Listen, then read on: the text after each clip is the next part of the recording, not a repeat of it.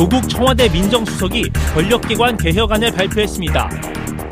검찰과 국정원의 힘을 빼고 경찰의 권한을 일부 늘리는 것이 핵심입니다. 검찰의 직접 수사 영역을 경제와 금융 등 특수 사건에만 국한시키고 일반 사건의 1차적 수사는 모두 경찰에게 맡기겠다는 겁니다. 고위직 인사 수사를 전담하는 고위공직 비리 수사처 신설도 다시 한번 강조했습니다. 공수처에는 수사뿐 아니라 기소 권한까지 줘 검찰의 개입 여지를 차단하기로 했습니다. 국정원 역시 핵심 기능이었던 대공 수사와 국내 정보 수집 기능을 경찰로 이관하겠다고 밝혔습니다. 이름도 아예 대외안보 정보원으로 바꿔 대북 해외 정보 수집으로 업무를 제한하겠다는 입장입니다.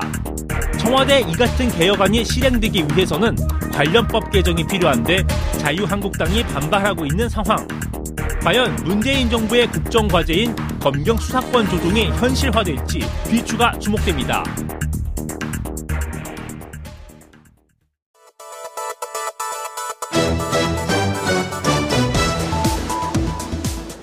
안녕하십니까. 장윤선입니다. 세상을 보는 따뜻한 시선, 허를 찌르는 날카로운 분석, 그리고 시민들의 참여로 함께 만들어가는 뜨거운 이슈 파이터가 되도록 정말 많이 노력하겠습니다. 1월 15일 월요일 장윤선의 이슈 파이터 지금부터 시작하겠습니다. 첫 번째 주제는 다스 수사 상황과 그리고 3대 권력기관 개편안입니다. 함께 해주실 두 분의 전문가 모셨습니다. 어, 박주민 더불어민주당 의원님 자리하셨습니다. 어서 오십시오. 예, 안녕하십니까. 네, 반갑습니다. 네. 이재화 변호사님 나오셨습니다. 어서 오십시오. 예, 새해 처음 뵙는 것 같습니다. 그러니까요. 네. 예. 원래 저희가 이렇게 앉았었죠. 예, 패널로 예. 같이 앉았는데 네. 사회자로 이렇게 예. 변모하셨네요. 그러니까요. 더 올리시는 것 같아요. 괜찮습니까? 네. 아니, 요 자리에 앉아 계셨던 분 많이 서운하신 것 같아요. 뭐 생방송 중에 막 얘기하시고. 네. 조만간 그분도 모셔야죠. 저희가 아, 예, 네, 패널로 모시고 하시죠. 말씀을 네. 좀 나눠야 될 것 같습니다. 시청자 여러분들께서도 어, 토론에 함께 참여하실 수 있으십니다. 샵 5400, 샵 5400, 그리고 TBS 앱 깔 수 있거든요. TBS 앱을 통해서도 다양한 의견 보내주시기 바랍니다. 현재 유튜브, 페이스북 라이브로 어, 함께 하실 수 있습니다. 주변에 널리 알리셔서요. 모두 함께 하실 수 있으면 참 좋겠다는 생각이 좀 듭니다. 어, 본격적으로 얘기를 좀 시작해 보겠습니다. 우선 지난 일요일, 어제 있었던 일인데요. 어, BBK 특검이었던 정호영 특검이 기자회견을 했습니다. 어, 어제 오후 1시 반에 청와대에서 권력기관 개편안을 발표를 하고 뒤이어서 3시에 서초동에서 어, BBK 감독인 에, 저 특검인 정호, 정호영 특검이 에, 기자회견을 했는데 우선 박주민 의원님 어떻게 보셨어요? 어, 지금 정호영 특검이 그 당시 한 120억 가량의 횡령 사건에 대해서는 네. 밝혔지만 네. 제대로 공개하지 않고 또 제대로 인수인계하지 않았다라는 의혹이 제기됐었고 그래서 민변이 고발하지 않았습니까? 네. 어, 관련돼서 어, 수사가 진행될 것 같으니까 적극적으로 해명에 나서는 모습이었는데요. 네. 이러면서 그 당시 검찰과 지금 특검 사이에 네. 어, 도대체 누가 잘못한 것인가? 음. 이 국민적으로는 오히려 더 밝혀야 되는 사안으로 점점 분명하게 부각이 되고 있는 것 같습니다. 음, 예. 그렇군요. 이 변호사님은 어떻게 보셨어요? 어제 저는 뭐 정호영 특검이 좀 양심이 없는 것 같아요. 양심이, 아, 양심이 있었으면. 네, 네. 아, 그러니까 덮었는데, 사건을 예. 덮었는데, 네. 해명이라고 하는 것이 더 너무 허접했던 것 같아요. 아, 해명이 너무 허접했다. 예. 예. 그러니까 120억을 밝혔는데, 네. 자기들이 국론 분열을 이유로 언론 브리핑 할 때 공개를 안 했다는 거잖아요. 네. 그리고 이게 수사권인과 기소권이 특검은 특정한 사안에서만 수사권, 기소권이 있잖아요. 네, 그렇습니다. 그런 수사를 하다가 범죄를 발견하면 수사 의뢰를 정식으로 해야 됩니다. 음. 어쨌든 검찰에 수사 자료를 넘길 때 정식으로 의뢰한 문건이 전혀 없는 거죠. 네. 근데 수사 기록만 10만 페이지, 몇만 페이지 되는 수사 기록만 넘겼다. 음. 검찰이 알아서 봐야 되는 거 아니냐. 음. 이건 말이 안 되는 거죠. 직무유기라는 건가요? 자체로 직무유기했던 것이고. 네. 그리고 우리 그 박영수 특검 할때 네. 박근혜 그 최순실 게이트 예. 그 특검을 할 때 그때 저 우병우 민정수석의 그 부분에 시간이 없어서 이런 이런 점못 밝혔는데 네. 이런 부분을 다 메모를 해서 음흠. 정식으로 이런 점을 좀 밝혀서 더 수사를 하라. 이렇게 해서 보냈잖아요. 음. 네. 그거와 대별되는 거예요. 대비되는 음. 거죠. 음. 그러니까 어, 굉장히 많은 자료를 다 넘겼다. 근데 네. 임채진 검찰총장, 전 검찰총장은 뭐라고 얘기했냐면, 아니 서류 뭉치만 넘겼지 뭐볼 음. 수가 없었다 뭐 이런 얘기를 했어요. 그게 맞는 것 같아요. 예, 그게 그럼 임채진 검찰총장의 주장에 힘이 좀 실린다. 그 원래 이제 서류만 넘겨버리면 네. 무슨 의미가 있는지 네. 어떤 부분에 대해서 범죄 혐의가 포착됐는데 어떤 부분을 보강 수사해야 되는지를 메모를 안 해주면 모르는 거거든요. 어하. 보통 매, 아, 한 10페이지, 5페이지, 네, 10페이지 분량으로서 요약. 현재 네. 예. 지금 혐의가 있는데 우리가 시간상 문제 또는 음. 우리의 권한의 문제 때문에 이런 부분들은 더욱더 밝히지 못했는데 이런 이런 점 아. 보강을 해서 음. 추가 기소를 하라든지 추가 수사를 하라는 예, 예. 이렇게 의뢰를 하거든요. 네네. 네. 그런 부분이 없었던 것은 분명합니다. 네. 어제 어. 그 기자회견 할 때 기자들이 물었을 때그 음. 부분에 대해서 말끔한 해명을 못했죠. 음. 의혹만 더 예. 이렇게 어, 그, 그러니까 야기된 상태였죠. 그러니까요. 그것도 네. 이제 발표만 하고 그냥 가려고 그랬는데 기자들이 붙들고 네. 잠깐만요 하고 이제 질문을 하면서 일문 일답이 진행이 됐는데 에, 지금 그 이 변호사님 말씀을 좀 들어보면 그렇게 자료만 막 수만 페이지로 훅 넘길 게 아니라 일목요연하게 딱 정리를 해서 우리가 해보니까 문제점은 뭐였고 예. 수사를 해보니 더 더욱 더 좀 파봐야 되는 영역은 네. 뭐고 이런 것들을 좀 정리를 해서 검찰에 넘겨야 그걸 가지고 또 검찰이 더, 더 수사를 하게 되는 음. 건데 그 자체로 볼때 예, 임채진 전 검찰총장의 주장이 맞는 것 같고 지금 그 네. 예, 정호영 특검의 주장은 좀 문제가 있다 이런 주장을 했어요. 저는 근데 사실 어. 둘다 잘못한 것 같아요. 아, 둘 다 잘못. 만약에 진짜 이 진상 규명하고 네. 책임자를 네. 처벌할 의지가 있었으면 네. 특검 차원에서도 분명히 뭐라고 하겠죠. 이거는 내가 밝혀냈는데 음흠. 끝까지 더 수사를 해라. 네. 그리고 만약에 그게 없었고 그냥 기록을 통째로 넘겼다 하더라도 네. 검찰이 이걸 다시 보면서 예. 찾아낼 수도 있는 거죠. 그러니까 음. 양쪽 다이 네. 다스 문제에 대해서는 네. 그렇게 적극적으로 보고 싶지 않았던 것 아닌가? 이런 느낌이 들어요. 아니, 그러니까 네. 원래가 네. 검찰이 제대로 네. 수사를 안 하니까 특별법을 만들어서 그렇죠. 특별검사 임명, 임명을 했잖아요. 그렇죠. 예.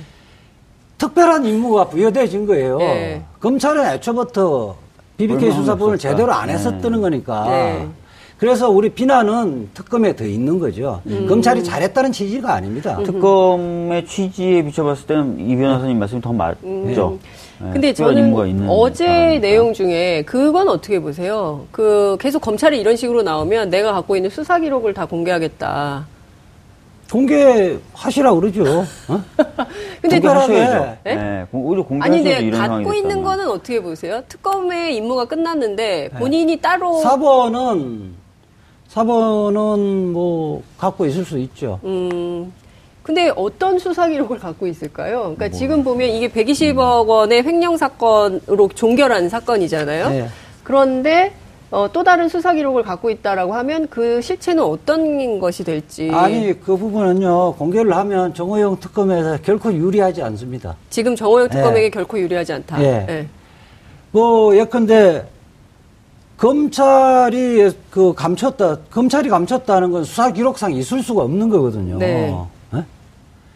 자기들이 사실은 그 업무상 횡령이 조직적, 특히 음. 이제 뭐, 실, 실소유자의 지시에서 조직적으로 이루어졌다는 것을 알고서도 밝히지 음. 않았다는 것만 드러나게 되는 셈이 네. 됐죠.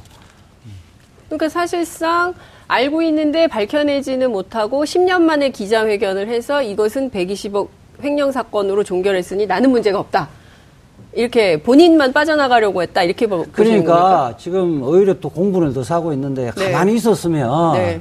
특검이 그때 당시에 음. 정권 초기고 음. 어쩔 수 없이 꼬리꼼탕만 먹고 네. 이렇게 형식적 수사를 하고 네. 말았던 부분은 뭐 그럴 수 있겠다 이런 생각을 할 수 있는데 네. 지금 적극적으로 자기가 잘못한 것 무슨 무엇을 잘못했는지도 깨닫지 못하고 자꾸 해명을 하잖아요. 네.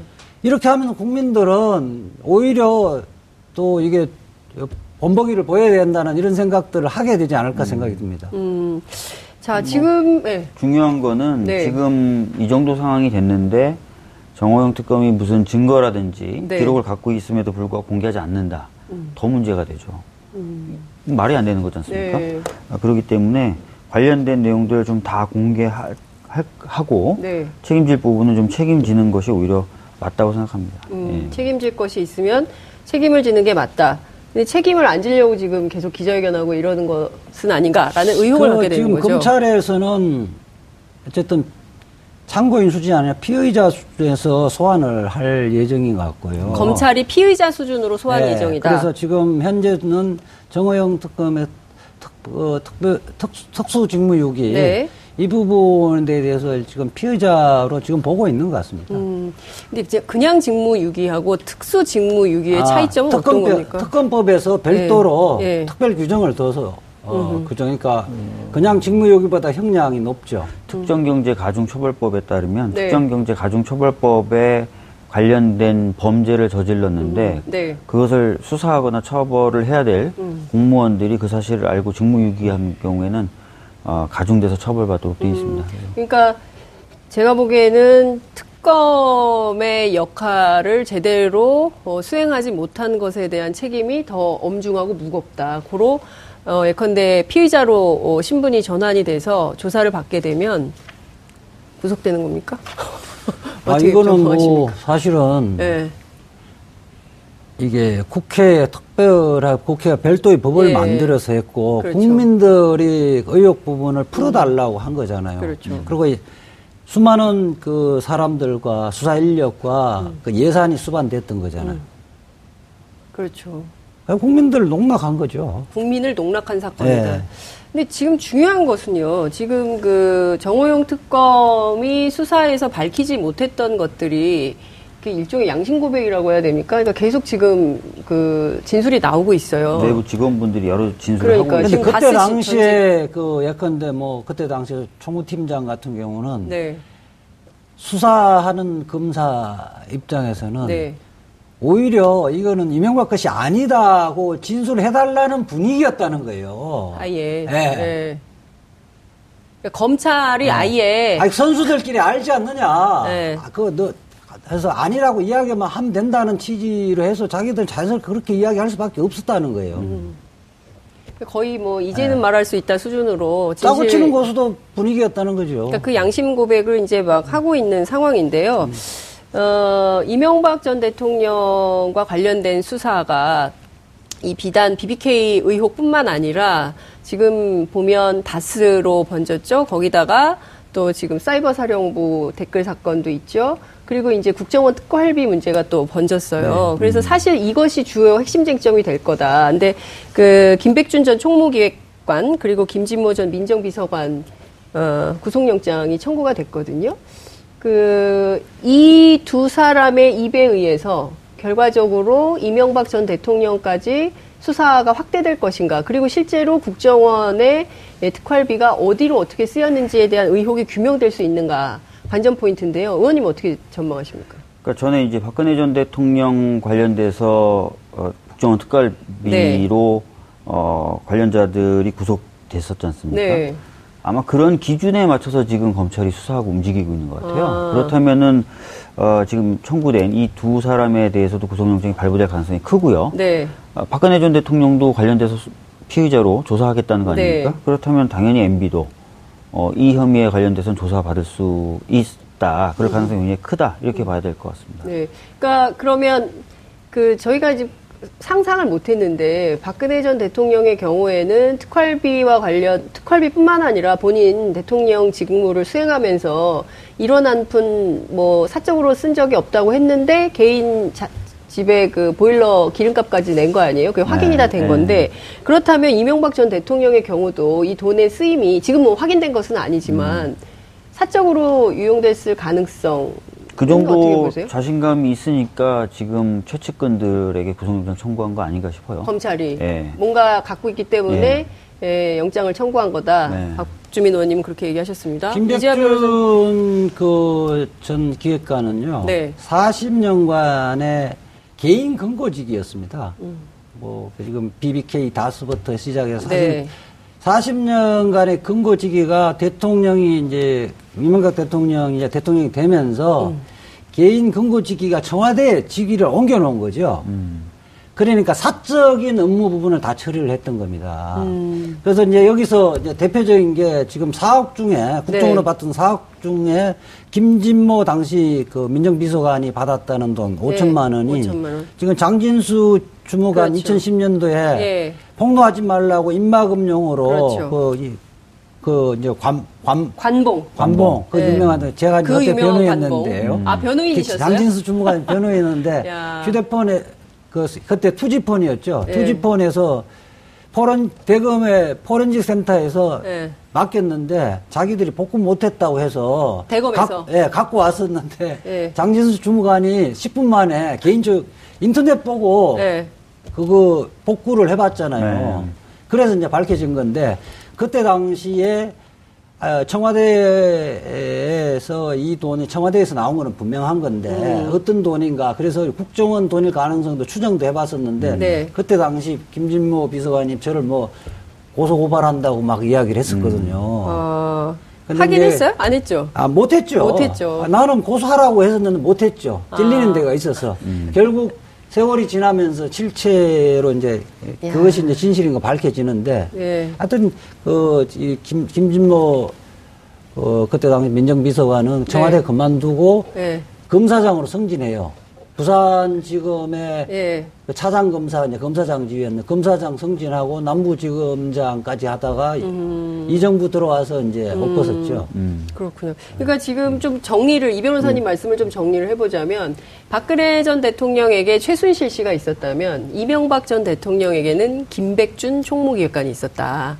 그죠? 그렇죠. 네, 그런데 어, 이를테면 최순실 씨는 그 뒤에서 비선 실세로 실제로 그 청와대 안에는 들어오지 않지만 바깥에서 이제 이런 사적인 역할, 재산 관리인 역할을 했다면 이를테면 김백준 총무기획관의 경우에는 아예 안으로 들어와 가지고 그렇죠. 한 거였다. 이, 렇게 그런 그렇죠. 약간 최순실 같은 경우는 이제 오히려 가바이 지위에서 막 좀 설치고 나대고 이러는 음. 그러니까 적극적으로 이렇게 하는 네. 거였다면 네. 김백준은 오히려 이제 시키는 음. 일만 충실하게 네. 하는 예. 예.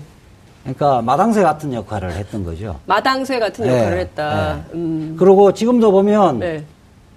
지금 박근혜 그 특활비 같은 경우는 음. 모든 관련자들이 다 자백을 하는데 김백준 씨는 네.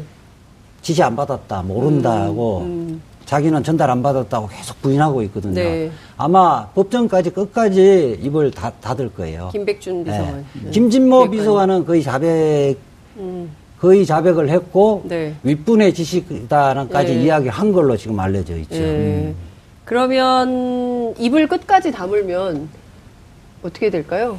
근데 박근혜 전 대통령의 케이스에서도 네. 뭐 진술에만 의존한 건 아니었거든요. 음. 어, 돈 쓰임새나 이런 것들을 맞춰보기 위해서 여러 대조 작업들을 했다 그러더라고요. 네. 실제로 그런 작업들을 하고 있었을 가능성이 있어요, 검찰이. 음. 갑자기 뭔가 음. 단서를 발견해서 구속력 청구 음. 이렇게 보지는 않거든요. 음. 예. 그러니까 상당한 그 증거를 갖고 있기 그렇죠. 때문에 일단은 인신구속 영장을 네, 그렇죠. 청구... 구속을 시킬 것에 네. 대한 자신감이 어느 정도 섰기 때문에 네. 아마 구속영장 청구한 것 같고요. 음. 그 저는 그렇게 보는데요. 지금 그때 김성호 국정원장하고 네. 또또 한 분이 있죠. 국정원장 두 네. 명은 다 자백을 했고 네. 기조실 당시 기조실장도 자백, 자백을 했고 기조실장의 신분을 갖던 국정원 직원들도 다 자백을 했거든요. 음. 김백준 씨만 유일하게 부인을 하고 있거든요. 음. 그렇기 때문에 국정원장이 움직이는 것. 네. 움직이는 거는 청와대에 누군가의 특별한 지시가 없으면 움직이지를 않아요. 그렇죠. 음. 네. 음. 그렇기 때문에 거기에서 이명박 대통령의 관련성에 관련된 진술이 나올 겁니다. 청와대에 음. 있는 특별한 사람이라고 하면 누굴 얘기하시는 거예요? 아, 뭐, 대통령이죠. 대통령. 이명박 전 대통령의 네. 지시에 의해서 김백준 기획관이 움직였을 거다. 아, 김백준이 단독으로 지금 그 말하는 지시를 받는 사람은 유일하게 그 이명박 대통령 밖에 오직 한 사람이다. 네. 네. 그럼 뭐 박근혜 전 대통령 당시에도 문고리 서민방이라는 사람은 직급과 상관없이 그렇죠. 사실상 박 전 대통령 그리고 최순실 정도의 이야기만 들었다는 거 아니에요? 그러니까요. 비슷할 것 같아요. 네. 네. 그러면 박 전 박근혜 최순실 국정농단 사태에 대비해서 이후의 시나리오가 어떻게 될지 국민들이 예측 가능한 상황으로 갈 가능성이 높다. 이렇게 보면 되겠네요. 구조는 범죄의 구조는 네. 동일합니다. 범죄의 구조는 아, 동일하다. 구조는 여기도 범단이에요? 아, 그렇죠. 네. 사실은 특활비의 규모의 차이가 있는 거지. 네. 제가 이제 그 옛날 그 팟캐스트 네. 몇 년, 그 몇 개월 전에 예측을 했었는데, 네. 이명박 대통령의 만약에 기소가 된다면 네. 제일 먼저 꼭지 따질 건 특활비일 거다. 음. 여기에서 아. 여기에서 네. 사실은 그 박근혜 전 대통령이나 그 박근혜 대통령의 음. 국정원에서도 네. 여기에서 시작을 했던 거고 음흠. 점점 이렇게 규모가 커진 거예요. 근데 일각에는 네. 특활비를 네. 김백준 기획관 이외에 다른 사람이 관리했을 가능성도 얘기가 좀 나오는 것 같은데 혹시 관련해서 들으신 얘기는 없어요? 그거는 뭐 여러 갈래로 갈 수는 있었을 텐데 네. 그 이명박 대통령이 사용할 용도는 최종적으로는 김백준을 통해서 음. 갔을 거라고 보고 모든 관리는 김백준이 했을 겁니다. 네. 그 돈과 관련해서는 이명박 대통령이 함부로 아, 다른 사람한테 맡기는 스타일이 아니거든요. 아, 꼼꼼하게 네. 한 사람에게만 관리를 시켰다. 그, 저, 김재정 천암 네. 이야기는 저는 유인태 전 의원하고 네. 경기국 동기 동창이잖아요. 예. 그래서 돌아가시, 자꾸 했지만 음. 돌아가기 전에 이것저것 이야기 다 하거든요. 그거 지금까지 평생 동안 김대중 그 천암을 통해서 네. 다그 자금 관리를 차명 재산을 다 관리를 했잖아요. 음. 그러면서 하는 이야기가 그렇게 해주면서 10원 한 푼 장인한테 준게 없다는 거예요. 천암의 댁, 그러니까 네. 말하 김재정 씨의 부인. 예. 부인 뭐 거기 가면 맨날 설거지만 시키고 네. 뭐그 천암댁으로서 대우를 한 번도 안 해줬다는 거 아니에요. 음. 그러니까요. 돈에 관해서는 참 꼼꼼하게 관리를 했던 이명박 전 대통령이 뭐, 돈 문제 어, 관련해서 앞으로 어떻게 될지 아주 쪼잔하고 쫀쫀한 사람이죠. 알겠습니다. 어쨌든 저희가 이제 다스 관련된 의혹 그리고 이명박 전 대통령과 관련된 수많은 의혹들이 어떻게 전개되는지 저희가 계속 주목하면서 계속 그 여러분들께 후속 보도를 해드린다는 말씀을 좀 드리면서요. 요게 이제 오후 3시에 기자회견이 있었는데 그에 앞서서 1시 반에 에, 정부에서 청와대에서 어, 저 권력기관 개편안을 발표를 했습니다. 이게 예고된 것은 지난 금요일 정도 이제 여의도 정가에 조금 나왔었는데요. 네. 어, 우선 권력기관 개편안에 대해서는 우리 지금 사개특위 위원으로 활동을 아닙니다. 하고 계신가요? 저는 그건 어, 아니고요.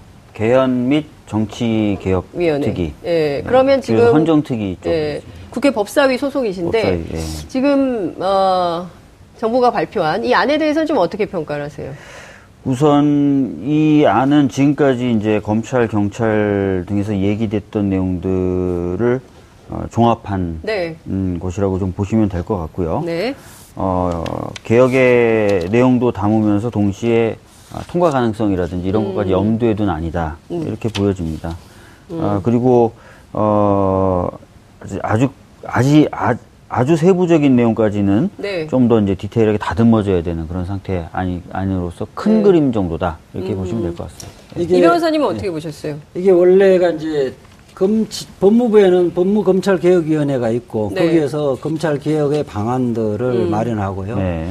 또 경찰청 내에서는 검, 경찰개혁위원회가 음. 있습니다. 네. 국정원에서도 막저 국정원 개혁위원회가 있는데 음. 이세 개 자율적인 위원회에서 마련한 안을 종합해서 네. 발표를 하는데 네. 예, 이제 그각 음. 각 개혁위원회는 원칙적인 그뭐 모범 답안을 제시를 했던 건데 네. 어, 청와대라는 것은 야당을 고려를 하고 실질적으로 현실적으로 입법할 때 통과 가능성들을 고려하기 음. 때문에 조금 그 약간 후퇴를 한 시민사회 안보다는 좀, 좀 후퇴를 했죠. 아니다. 민변이나 참여연대나 예. 그다음에 이제 조국 교수가 예. 어, 학교에 있었을 때, 예, 예, 예. 어, 뭐, 민주법연의 안보다는 좀 후퇴를 음, 했죠. 음. 그러니까 지금 원래대로 하면 어떻게 됐었어야 돼요? 시민사회 우선 검찰. 그 개혁에서는 핵심, 검경수사권의 핵심은. 네. 원래 그 검찰이 뭐 수사권, 기소권을 다 갖고 있었던 것이 아니라 해방 네. 이후에 경찰을 못 믿으니까 검찰이 넘겨줬던 거죠. 원위치를 시켜. 너무 많이 해가지고. 네, 원위치를 시켜놓자. 네. 그래서 검찰의 비대한 권력을 분산시키자는 음. 관점에서 수사권은 원칙적으로 경찰에 두고 네. 기, 검찰에는 기소권과 예외적으로 기소하는데 예. 필요한 보충적 수사권만 두자고 했는데 네. 지금 그 안에 보면 경제 금융 부분에서는 특별 수사를 수사를 1차 수사도 검찰이 하도록 놔뒀거든요. 네. 그리고 이제 영장 청구권이나 이런 부분은 이제 헌법 개정 사항이기 음. 때문에 그 부분은 좀 보류를 해놓고 네. 그다음에 수사의 지휘 그 지휘하는 부분도 음흠. 일단 제한을 안 두고 있거든요. 음. 그래서 앞으로 이제 이거 좀그 그 부분을 조율을 해 나가야 되는데 네. 이렇게 되지면 실질적으로 검찰이 마음만 먹으면 현재 처럼 네. 무소불위의 권력을 행사할 수 있는 여지를 둔 것이 아닌가 이런 비판도 있죠. 어, 여전히 검찰이 무소불위의 네. 권력을 어, 행사할 수 있는 여지는 남아 있는 상태다. 네. 시민사회에서는 이렇게 비판을 하고 있는데 어, 국회 안에서도 상당한 비판이 좀 나오고 있는 것 같습니다. 제가 이제 그 보수 야당이 어떻게 얘기를 했냐면요. 사실 국회 사개특위가 이제 그 네. 활동을 시작하려고 하는데 네. 청와대에서 가이드라인을 준 거 아니냐. 그리고 특히 이제 여당은 어 하명을 내린 거고 여당한테는 음. 그리고 야당한테는 겁박을 한 거다. 뭐 이런 비판을 자유한국당이 하고 있습니다. 그러니까 국회 안에서 논의 자체가 굉장히 네. 잘 되겠는가. 청와대 안이 음. 이제 정부안이 발표가 됐지만 네. 이 안이 어, 예정대로 진행될 수 있겠냐, 어렵지 않겠냐라는 그 얘기가 벌써부터 나옵니다. 음. 국회 안의 분위기는 좀 어떤가요?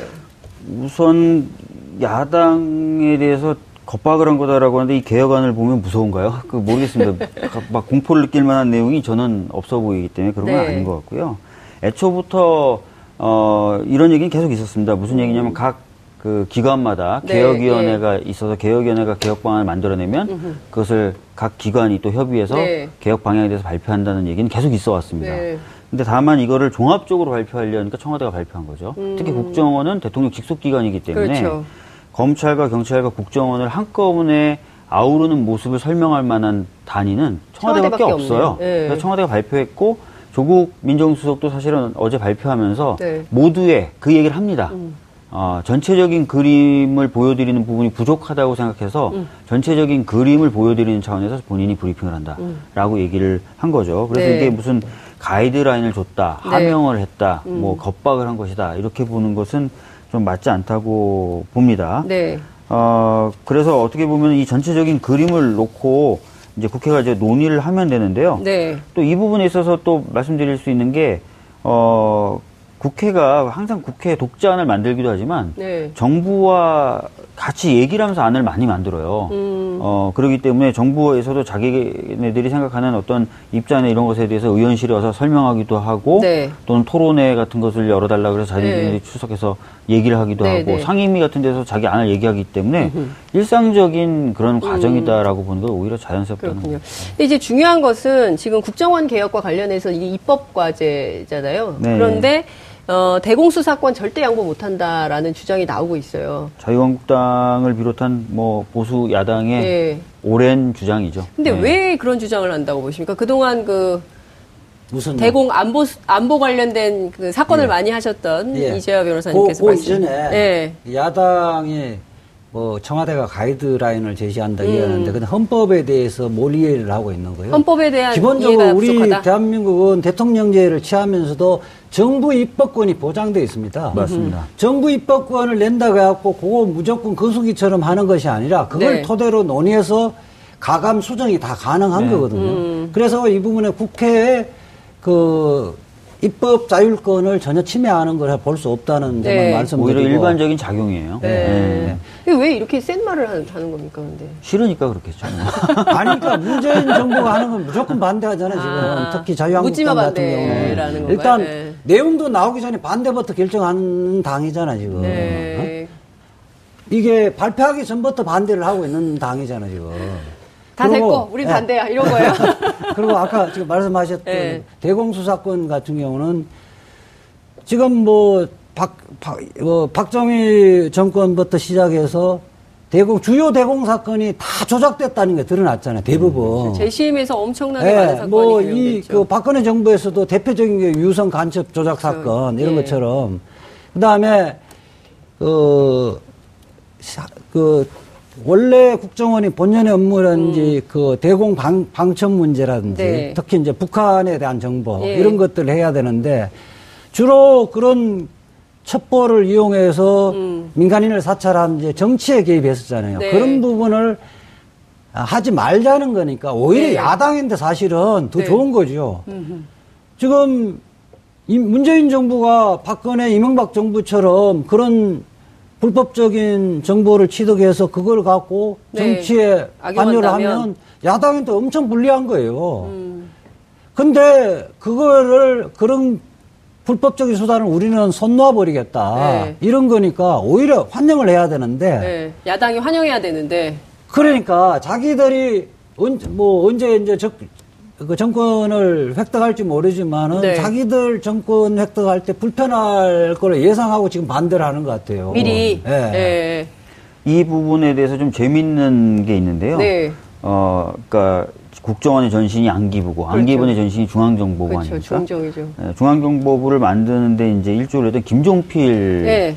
에, 자민련 전 총재 씨의 경우에 본인의 회고록에서 이 중앙정보부를 만들 때 FBI 모델로 만드냐 CIA로 A의 모델로 만드냐 고민했었대요. 근데 네. 원래는 CIA 모델로 가려고 했었다는 겁니다. 음. 그런데 이제 그 당시에 이제 아, 박정희 정부의 필요에 의해서 네. 임시로 FBI 모델로 가자 이렇게 음. 됐다는 거예요. 네. 이 얘기가 무슨 얘기냐면 FBI는 사실은 이제 수사 기능이 있고 있죠. 네. 그런 걸 사실 없애려고 했었다는 거예요, 초부터. 음. 그래서 잘못 그렇게 첫 단추가 깨어져 가지고 여러 문제를 일으키는 것 같다라는 대목이 나옵니다. 네. 그러니까 어, 이 기구를 처음 만들었을 때 관여했던 그리고 보수 음. 쪽으로 보면 뭐 큰 어른이라고 할 수 있는 사람들조차도 네. 현재의 모습은 정상적이지 않다고 판단한다는 거예요. 네. 그래서 원래 정상적인 모습으로 돌리려고 하는 것일 뿐이라는 겁니다. 네. 근데 이제 그 국정원은 사실 그동안 뭐 그 1987 영화를 최근에 통해서도 많은 예, 국민들께서 뭐 이게 정권 차원에서 특히 이제 경찰이 무리한 물고 뭐 고문 수사하고 뭐 이런 것이 이제 안기부 그전에는 중정 뭐 계속 있었던 거였잖아요. 그러니까 더 이상 그런 역사를 되풀이 반복하지 않겠다는 어떤 그 새로운 나라를 쓰겠다는 차원에서 어떤 국민적 선언 차원에서 정부가 이런 내용을 발표한 것이 아닌가 싶기도 한데 근데 지금 보면 국정원의 대공수사 인력이 네. 경찰로 그 들어가는 거 아니겠어요? 네. 어, 경찰에 합류하게 되면 이게 어쨌든 인적 청산도 필요한데 원래 있었던 사람이 도로 가면 또 똑같은 거 아니냐 이런 그, 반론도 가능할 것 같은데 이 점은 좀 어떻게 그 보세요? 좀 표, 표, 표피적으로 본 건데요. 네. 본질은 지금 현재 대공수사는요. 네. 출발이 정보가 국정원 가면 불법과 합법이 음흠. 통제가 안 됩니다. 네. 불법적으로 취득한 정보를 갖고 경찰이나 검찰에 주는 거거든요. 네. 그럼 검찰은 거기에서 출발해서 수사를 합니다. 음. 그러니까 예컨대 유성 간첩 조작 사건이 대표적인 거거든요. 음. 불법적으로 취득한 것은 마치 합법적으로 취득한 정보인 것처럼 거기에서 수사를 해서 네. 검찰에 넘기면 검찰은 그것이 그 음. 합법적인 마치 취득한 정보인 것처럼 해서 수사를 해서 네. 기소를 하고 유죄 판결을 하고 그랬던 음. 거거든요. 네. 근데 이제 경찰로 오면 크게 형사소송법의 태도에 내에서 이 부분은 통제를 받는 거고요. 네. 그러니까 불법의 영역이 적법의 영역으로 음. 오는, 옮겨오는 겁니다. 음. 거기에서 저는 불법적인 요소를 했다 해서 네. 어, 예컨대 지금 국정원의 모든 수사 인력이 다 필요 없는 것은 아니고요. 그 수사 인력과 전문성은 필요한 부분이죠. 네. 필요한 부분은 일차적으로 옮겨오지 않으면 수사의 네. 단절이 공백이 있기 때문에 이건 문제입니다. 음. 근데 합법의 테두리 와서 견제와 통제를 받으면서 수사를 하라는 겁니다. 음. 그거는 굉장히 차이가 있는 거죠. 그러니까 불법적인 방법이 동원돼서 수사를 막 할 수 있었고 경우에 네. 따라서는 사건을 조작할 수도 그렇죠. 있고 뭐 이런 무소불위의 권력을 갖게 돼 있었는데 네. 이제는 그건 더 이상 안 되고 그렇죠. 합법적인 틀 안에서 재판이 열리면 관계자 직접 소환해서 얘기도 좀 들어보고 압수수색도 할 수 있고 그렇죠. 뭐 그러니까 네. 일종의 이제 투명성이 좀 강화되는 네. 겁니까? 그렇죠. 네? 그런 차원에서 봐야 됩니까? 그걸 좀 보셔야 돼요. 네. 최근에 이제 문제가 됐었던 게 국정원 댓글 사건 때 네. 가짜 사무실을 만들었다. 그렇죠. 압수수색에 대비해서. 네. 또 최근에 또 제기됐던 의혹이 유성 간첩 조작 사건 때도 마찬가지로 가짜 사무실을 운영했다라는 얘기 했잖아요. 음. 그런 것들이 통제가 안 되는 거예요. 음. 뭔가 잘못을 해도 잘못을 했는지조차도 검증하기가 어려운 게 국정원이라서. 근데 이게 다 국정원과 검찰이 같이 참여해서 만든 거잖아요. 네. 가짜 사무실이라는 그런데 게. 이제 사실은 이 내가 보니까 검찰도 네. 검찰도 국정원 부분에서 군사 비밀이다, 음. 비밀 뭐 시설이다 이렇게 해버리면 네. 어떻게 할 수가 없어요. 음.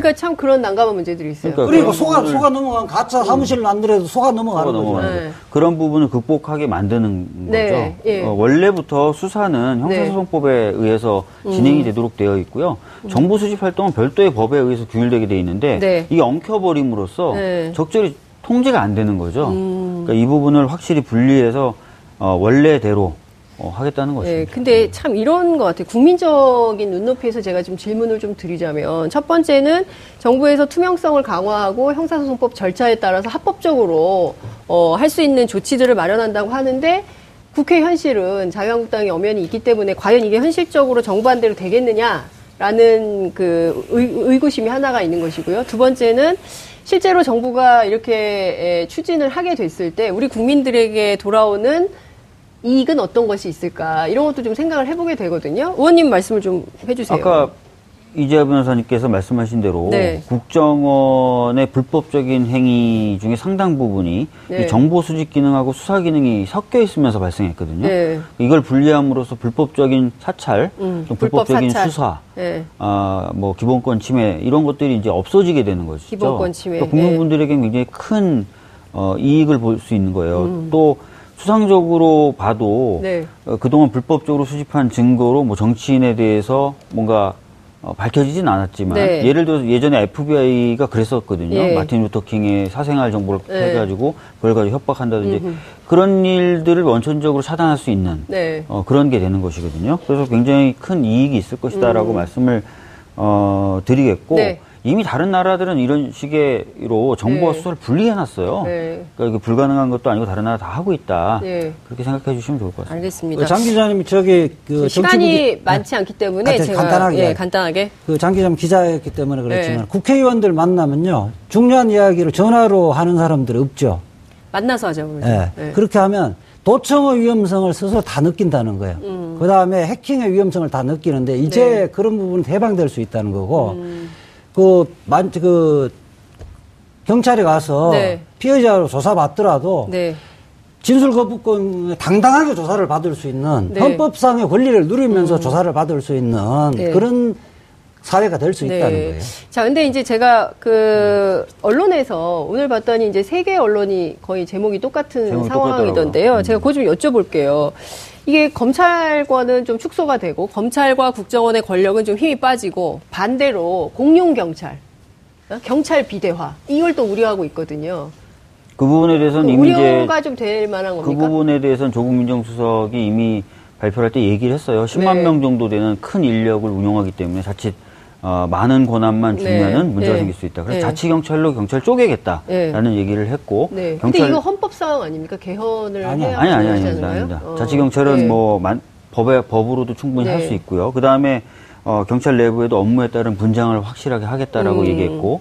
경찰 시민위원회라는 것을 만들어서 네. 시민에 의한 통제도 가능하게 하겠다. 세 가지 방안을 음. 냈어요. 근데 그거 말고도 뭐 몇 가지 더 통제 장치 둘 수 있거든요. 음. 그런 것들 통해서 추가적으로 네. 통제를 하면은 어, 네. 충분할 거라고 생각합니다. 알겠습니다. 경찰의 경우에도 일반 경찰, 그러니까 국가의 치안이나 경비나 정보를 네. 담당하는 경찰, 그 다음에 수사 경찰, 네. 그리고 또 그 대공 수사와 관련해서는 안보 수사처, 그리고 이제 지방자치 단체하고 연계된 자치 경찰, 네. 이렇게 네 가지로 나누어서 어, 경찰을 경찰 조직을 운영한다. 이제 이런 게 정부 안의 핵심인 것 같은데요. 중요한 것은 상호 견제, 네. 그렇죠? 상호 견제 속에서 어, 부패하지 않고 그리고 더 이상 그 국민들의 인권이 침해되지 않는 권력, 침해하지 않는 그런 권력기관으로 만들어 보겠다는 정부의 의지가 어, 끝까지 관철될 수 있을지 좀 지켜보도록 하겠습니다.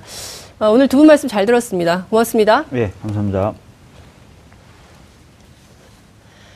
장윤선의 이슈파이터에서는 여러분들의 소중한 의견을 받고 있습니다. 샵 5400, 샵 5400, 그리고 TBS 어, 앱으로도 어, 주제에 맞는 다양한 의견 문자로 보내주시기 바랍니다. 100원의 정보 이용료가 부과됩니다. 여러분들께서는 지금 생방송으로 진행되는 장윤선의 이슈파이터와 함께하고 계십니다. 오늘 방송 좋았나요? 방송에 대한 응원 이렇게 표현해주세요. 다운로드하기, 댓글 달기, 구독하기, 하트 주기. 더 좋은 방송을 위해 응원해주세요. 그리고 2부도 함께 해주세요.